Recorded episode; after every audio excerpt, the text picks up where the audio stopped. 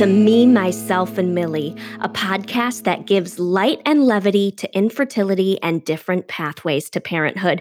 I'm your host, Millie Brooks, and we're coming in hot this summer 2021 from the Bay Area. So glad you're here and tuning in. Today's episode, we are going to chit chat with the incredible Emily Attenhofer from Southern California about being child free after infertility. Emily, it's a pleasure to have you on the show. Thank you for being here. Nice to be here. Thanks for having me, Millie. Absolutely. Well, Let's start with a small glimpse of who you are, what you do, a little bit of, about your fabu- fabulous pool life, because I love watching you by your pool on Instagram. I have major FOMO and I like, I love it. It looks so glorious. And you're super cute dog Decatur. Tell us a little bit about yourself. Uh, okay, so as you said, my name's Emily. I live in Palm Springs, California, and I'm a nurse. Um, I just actually started a new job as an ER nurse at the hospital here. And um, yeah, I have a really beautiful pool in my backyard, and I have a golden retriever named Decatur. Um, she's my child. and I also have a 15 year old orange tabby cat named Oliver, currently sleeping on the bed behind me. oh my gosh. I love it. I love it. Now, did you have your pets before you moved to Palm Springs? I did. So Oliver I've had since he was four months old. I bought I got him from a shelter uh, when I was in college, and Decatur my husband and I got in New Orleans when we were still dating. Wow. Wow. Yeah. Um, how does Decatur handle the heat in P- Palm Springs? She actually doesn't mind it at all. She'll go outside and she'll lay on the concrete outside when it's 115 degrees outside. And I have to beg her to come back inside so she doesn't hurt her paws. Oh my gosh, she loves it. She was born yeah. for this. Yeah, Oh my gosh.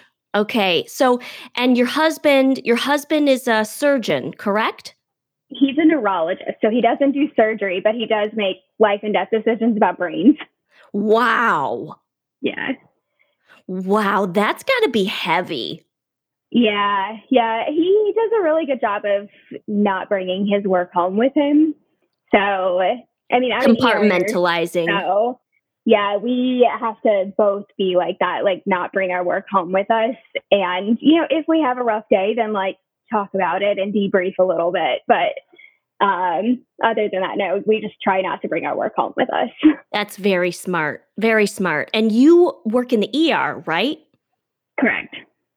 Okay. Wow. You guys are just like saving lives left and right right now. yeah. Well, when um well let's just dive in now. I mean, um when did you and your husband start trying for a child and give us a little snapshot into your infertility journey? Okay. So, I mean, it's a long story. We were trying to conceive for 5 years. We didn't start seeing a reproductive endocrinologist until about 3 years in. Uh, first diagnosis was fibroids and that was kind of the presumed cause of my infertility at first. And with the first doctor I saw, I did all the diagnostic stuff. Everything came back pretty normal except for the fibroids. And I found out that my ovarian reserve was a little low or like kind of in jeopardy of being low. So we moved from San Diego to Palm Springs after that, and I started seeing a new doctor. He recommended IVF right away because of the low ovarian reserve, and he recommended starting as soon as possible. So I did one cycle of IVF. It was catastrophic. um, well, okay, not catastrophic. It was, in my mind, it was catastrophic. We got seven eggs and ended up with one uh, PGS normal embryo. And he suggested that we do another cycle as soon as possible. So he wanted to go ahead and remove the fibroids first and then do another cycle. I took his first advice and did the cycle first and then did the surgery. Ended up with no embryos from that second cycle, did the surgery. It went horribly wrong. I ended up having a bladder laceration from that, had to take a big break. Um, did a third cycle later after Wait, I a bladder laceration? What? Yeah. So he accidentally cut my bladder during surgery. No. Yeah.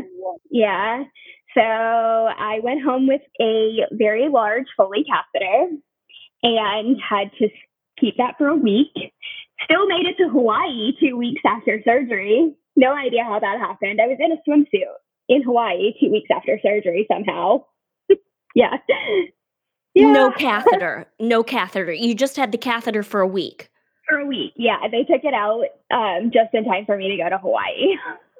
Oh my gosh. Okay. And this was, okay. So this was your first clinic in San Diego? In Palm Springs. In Palm, no, in Springs. Palm Springs. So this is actually my second clinic. I did all the diagnostic stuff with the first doctor in San Diego and then started IVF with the second doctor in Palm Springs.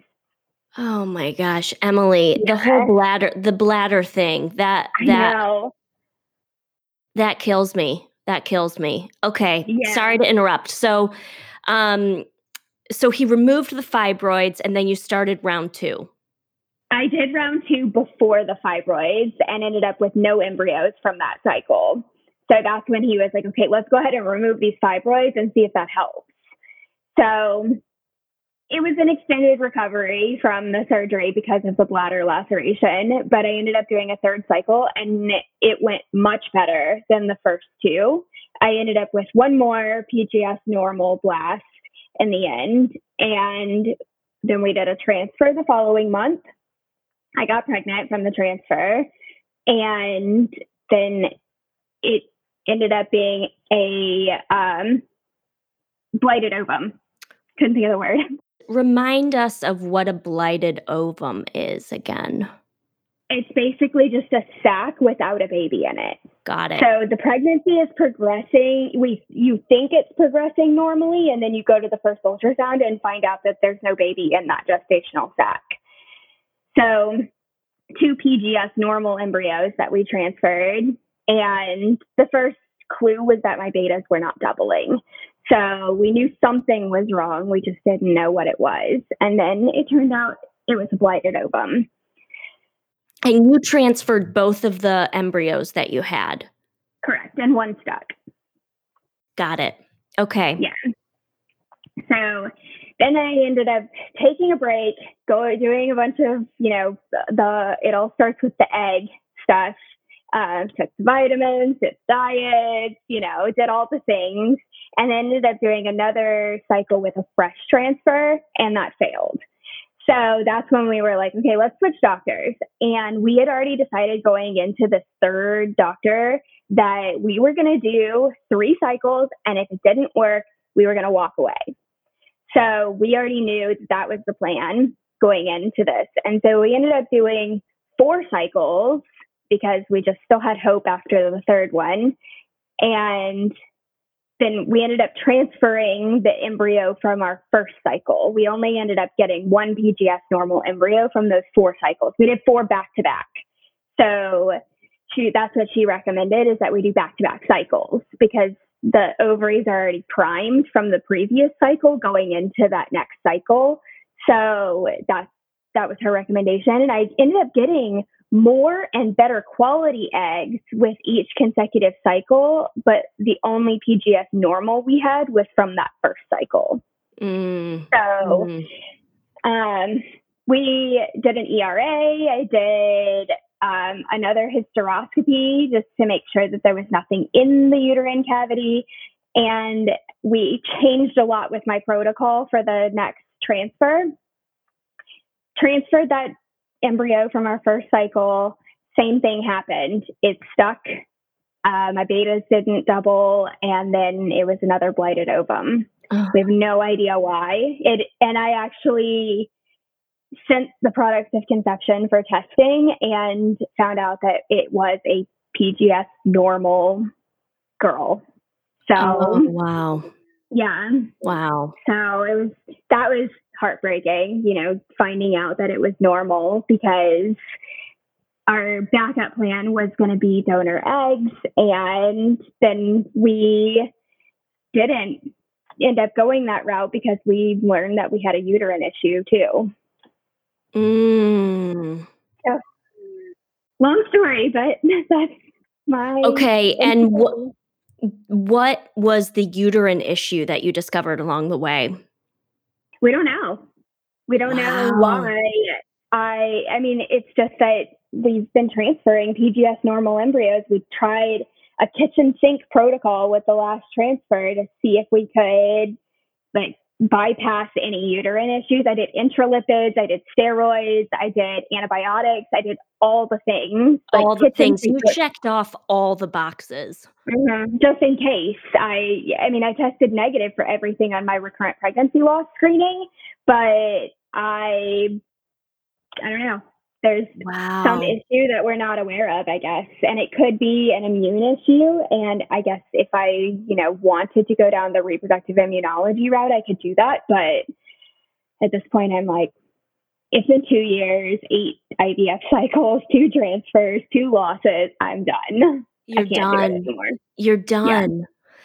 Um when you say that, you say that with a I mean like tell me if I'm wrong, but when I hear you say that, you are you are done. You are completely done done. and there is nothing changing your mind. There's like you feel very confident about that decision. Yeah, 100%. I actually, um, going into this new job that I have, was looking at the benefits because I found out that the insurance through my new job will cover some IVF. And so I was debating do I take these benefits or do I stay on my good health insurance that I have through my husband? And the only reason I would take the benefits is to do IVF covered by insurance. And I had to like think long and hard about it. And I decided I didn't want to. I, I just don't want to do it anymore. I'm done. I can't. Yeah. That that door has been closed. Closed. Wow. And you feel, I mean, there's got to be a sense, is there a sense of freedom in knowing that? 100%. I feel so free. And it took me a little while to get here. It took several months after walking away from fertility treatments to get to this point where I feel comfortable and I feel free and I feel like I am not tied to that anymore. Mm, yeah, totally. Well, um, you know, in terms of titles, you know, there's the childless not by choice, childless after infertility, and child free after infertility. What do they mean for you, and which one do you identify with the most? So I think I actually identify with all of them in some ways. And I feel like there's a different connotation to each one. And I can identify with one more than the other depending on the day or my mental space that I'm in. Um, I think at this point, and today I identify the most with child free after infertility. Because for me, it means that I am no longer defined by not having children. I'm Mm, child free. I'm free to live the rest of my life and not be defined by that. oh, Whereas, you know, let's think about like Mother's Day, I would say I'm childless, not by choice. hmm Like it just depends on the mood, the day, you know, Yeah. but in a broader sense, I feel like I identify most with being child free. Got it. Got it. Um, well, what has been the hardest part about stepping off the fertility treadmill treadmill essentially and living a child-free life? I would say the hardest part is probably holidays and knowing that I'm going to be sad on holidays like Mother's Day. I had to go through Mother's Day shortly after my last pregnancy loss, and that was a hard day for me. And it was mostly feeling left out. I feel left out of a lot of things not having children because I feel like as a society, we expect people to have children and we that's you know, a lot of holidays and a lot of things are centered around having children, having that like, you know, two kids and a white picket fence lifestyle. So uh, that's probably the hardest part is feeling like I don't fit in. Mm, mm. Do you, um, what do you imagine like, how are you going to combat that in the future? Do you have any ideas of like how you're going to, I don't know, manifest taking care of yourself during the holidays? Like what what might that look like? I think it's about creating new traditions and finding, you know, something that works for my husband and I that we can do together on holidays that is a new tradition for us that's not centered around children. And I mean, this year we just treated Mother's Day like it was any other day, um, and just you know said forget it, like it's not Mother's Day today. It's just let's ignore that. Um, but I feel like it's mostly just you know creating new traditions and finding something that makes us happy on those days. Yeah, I I love that. I love that because it does feel like um when you have a child, all of a sudden you give yourself permission to make these traditions and to do these, you know, to create these memories kind of thing. And and to just establish that from the get-go you know it is beautiful and sounds like a good idea for everybody. Yeah. You absolutely. know um, what has been the best part about jumping off the fertility treadmill? Uh, exactly that jumping off of the fertility treadmill, feeling like I am free. I can, you know, live my life and not be tied to infertility and fertility treatments. And, you know, I that took over my life. And it's so funny because when you're in it, that's all you can think about is that the infertility and the fertility treatments and how can I make this better and how can I, you know, make my eggs better quality and all that. Um, and once you're off of the treadmill, it's like, oh, oh, this is what life was like before I started going through this. Wow. Wow. Yeah. And um, redefining your life, you know, yeah. like, I mean, treatments treatment schedules are incredibly paralyzing. Like, forget about any vacations, forget about, you know, traveling. It, it's tricky. It's really tricky. Um, have you have you been able to do things that do things again as you reemerge into this this life? Oh my gosh, yes. I, I mean, I feel like I had the opportunity to start fresh and the opportunity to completely reinvent myself and start from scratch. And so I got a new job, I got a new car, I have planned vacations, you know, it's all the things that wow. I haven't been able to do because of fertility treatment. Amazing. Amazing.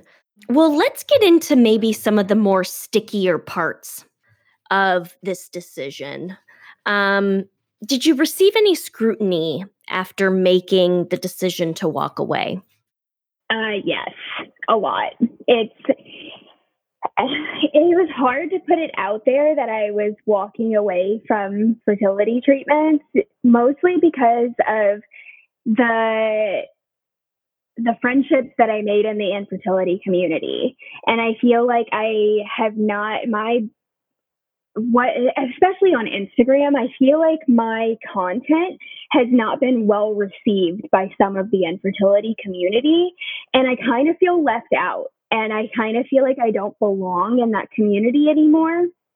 And that's kind of been a really tough part for me is feeling like I no longer belong in the infertility community and I don't I'm newly child free, so I haven't established relationships with people in the child free, childless, not by choice community yet. So I feel like I'm in this really weird in between land where I don't belong in either category. And so I have, have had some people on Instagram in the infertility community kind of some who I've had message me and say that they don't want to see my content and that they're unfollowing me. Wow. And I've had some people comment on my post and say, This showed up in my Explore page and I don't want to see it. I don't want to see any negativity. So it's been hard to see things like that when I'm going through all of that myself and having to experience it firsthand. So, yeah, and I've also had the, you know, have you tried this and have you considered adoption? And, you know, yes, I've considered all the things I promised. Yeah. So that's, you know, been rough, but, you know.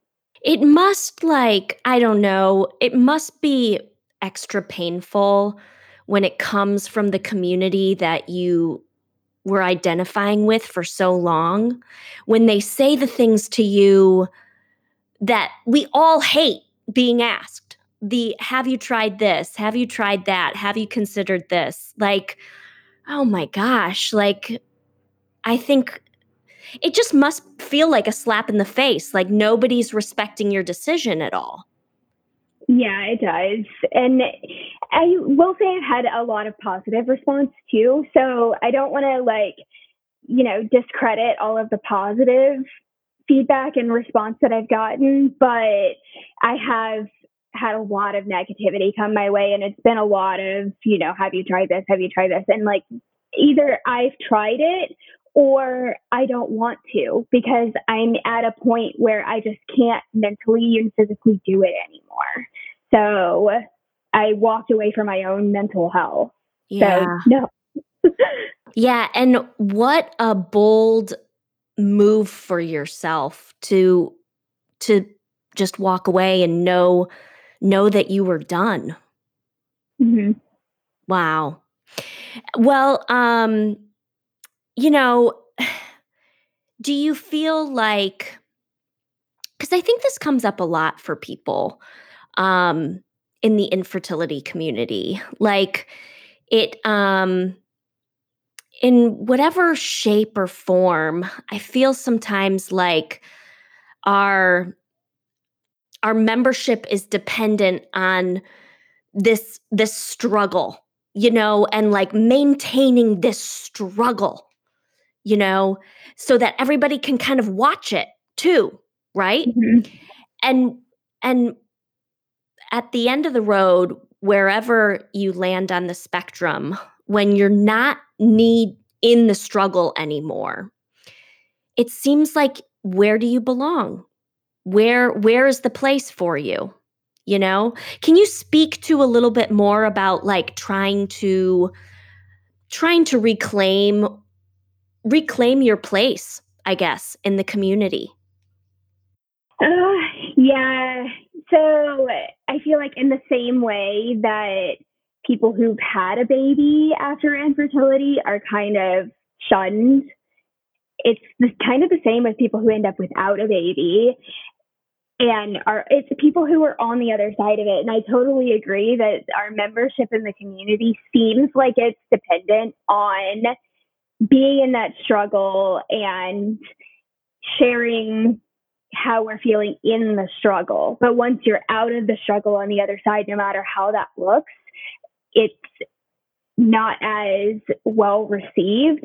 So I feel like I've had to personally detach myself a little bit.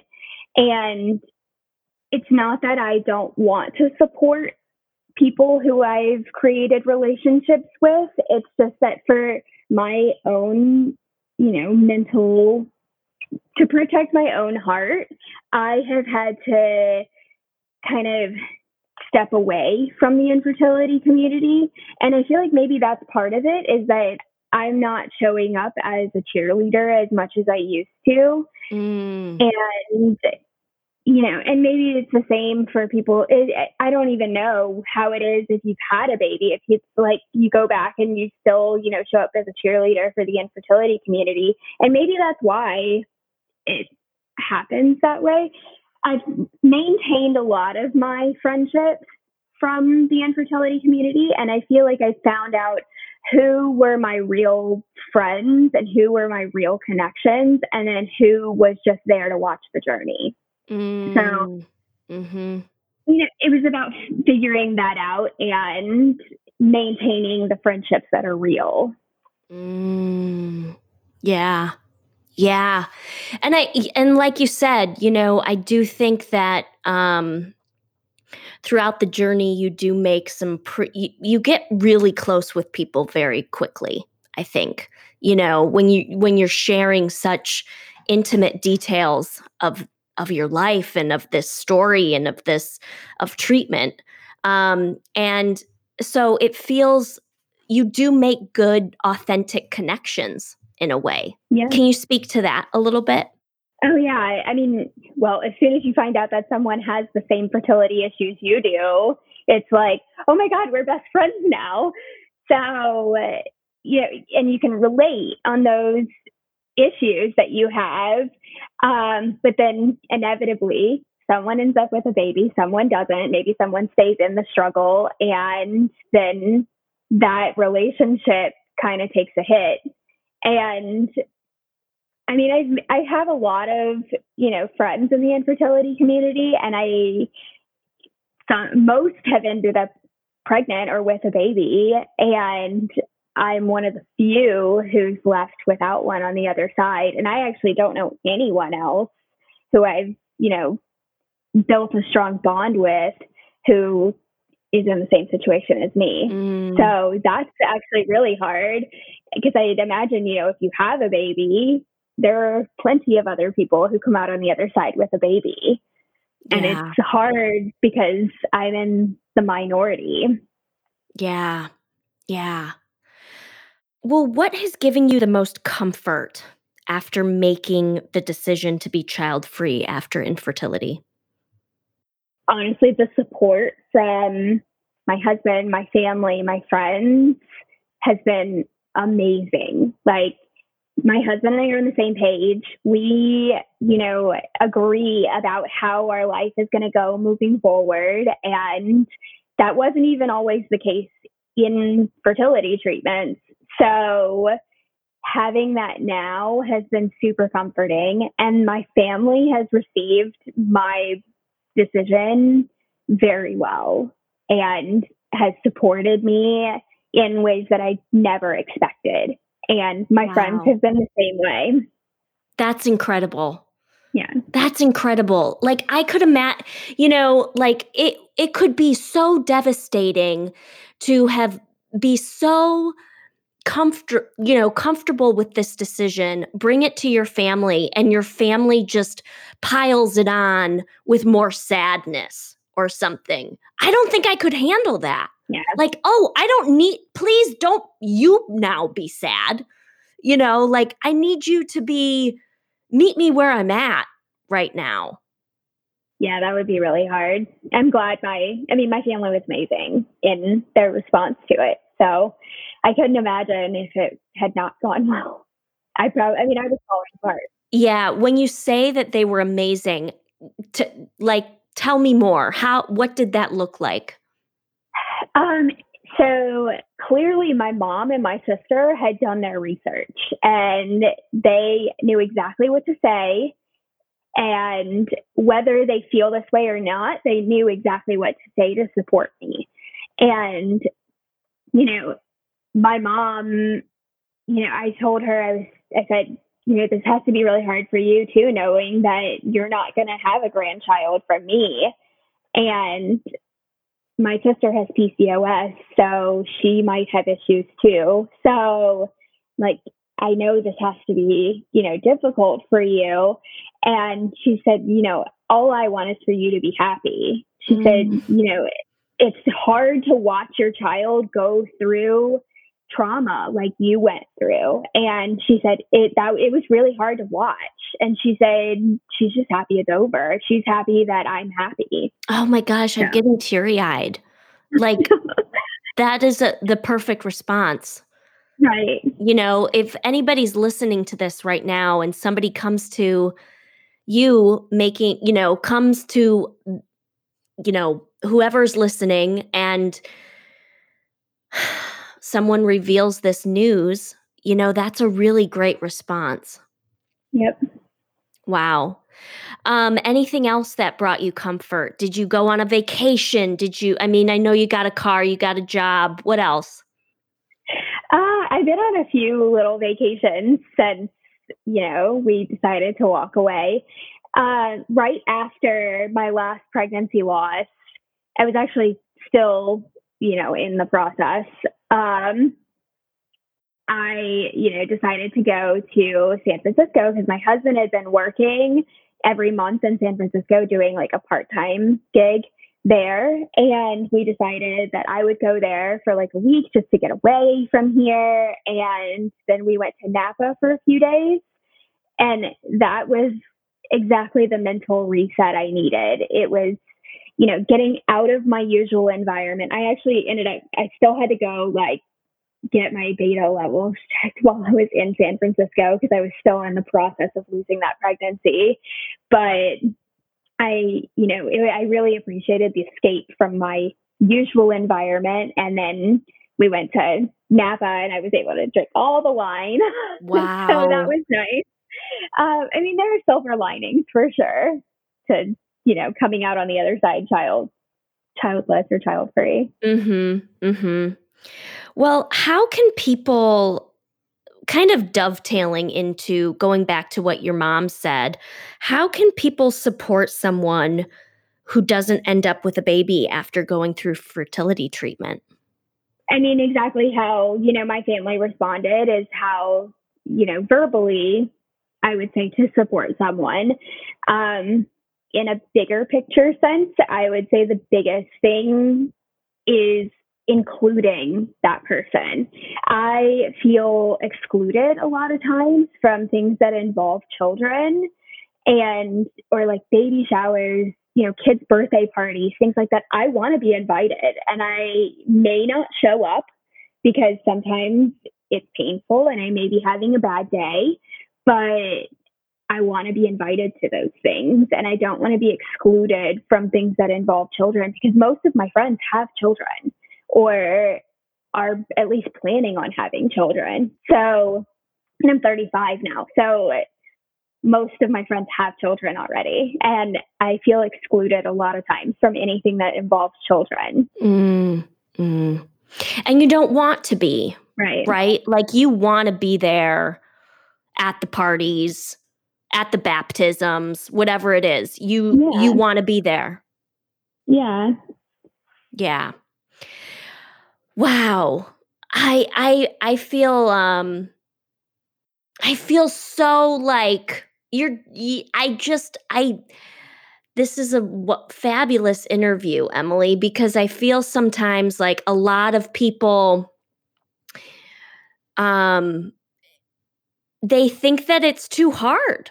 You know, people with kids see people without children and they they think that they don't they don't have an interest you know what i mean? Yeah.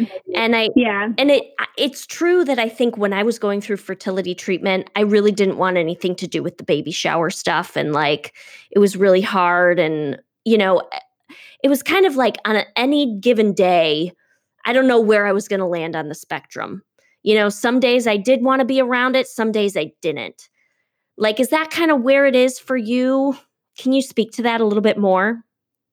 I would actually say, and I may be different from other people who have ended up without children after infertility, but for me, I actually am less triggered by pregnancy and babies and children than I was when I was in the fertility treatment world. Oh, like when wow. I when that was all I could think about, I was so triggered by especially pregnant women. I was always angry at pregnant women for no ex- explanation like I couldn't explain why I was angry, but I just was angry. And it was every single time I saw a pregnant woman. And um I don't have that reaction anymore. And I don't wow. even know when it ended but now I, you know, look at pregnant women and I just feel bad because I'm like, you must be so uncomfortable. but that to me tells me you are so confident and comfortable in your decision. You know, this is your truth. This is where you're supposed to be. Yeah. That like there's no room for any jealousy or like, you know, like you are so rooted in where your existence and your identity is right now. Yeah. I think it's just that I had to find who I am outside of wanting to be a mother. I mm. had to, you know, it, I I still want to be a mother. If I got pregnant, I would be extremely happy about it. I would, you know, be ecstatic if I were to have children in the future. But I had to let go of that and realize that I am more than my ability to procreate. Mm. I am my own person without that. So I had to find what brings me joy and, you know, where I feel like I belong. Yeah. What makes your blood boil about infertility? I mean, honestly, a lot of things, but mostly how unfair it is that, you know, it doesn't, infertility is one of those things that you just never know if you're going to be infernal and it doesn't have any kind of pattern and it just affects anyone. And it's so unfair because there's so many people who would be great parents and will never be able to or have to try really hard to be parents and then the other thing is cost. I mean, it's ridiculously expensive. Yeah. And we paid for everything out of pocket. So, I mean, we ended up spending almost $200,000 on fertility treatments, which is, you know, a luxury, four luxury cars. Have you guys paid that all off? Uh, we are almost paid off. We put a lot of it on credit cards and we're slowly chipping away at that, but we're almost done. Wow. Wow. Yeah. That's amazing. Like, it, it, yes to all of that. I mean, the price is just astronomical. It, it it's so unfair that it it has to be that way. It's awful, you know. Um, yeah. So you know, certain countries around the world offer free treatment, and I just don't know why we can't we can't progress to that level yet, but that's another that's another episode. um well, how can folks like connect with you and, you know, follow your story on Instagram? Uh, I am exercise for cheese fries on Instagram. The best handle, hands down, the best handle I've ever heard, by the way. It's a metaphor for how I live my life. balance. It's all about balance. A hundred percent. A hundred percent. Well, thank you so much for coming on the show, Emily. I'm so glad I got to talk to you. Um, and I also just, you know, I think it's important that more childless, not by choice, child free um, folks feel comfortable and confident talking about their story more often. So I really, I'm, I'm glad you're you agreed to come on the show today. Yeah, thanks for having me. Thanks for listening to this week's episode of Me, Myself, and Millie. Follow us on Instagram at Me, Myself, Millie for more podcast updates. If you enjoyed the show, please like and subscribe and share on social media. A special thanks to my husband, Rowan Brooks, for technical support, and Cal Reichenbach, who did all the music you heard in this episode. You can check him out at calzonemusic.com. Thanks, cutie bombs, and see you next week.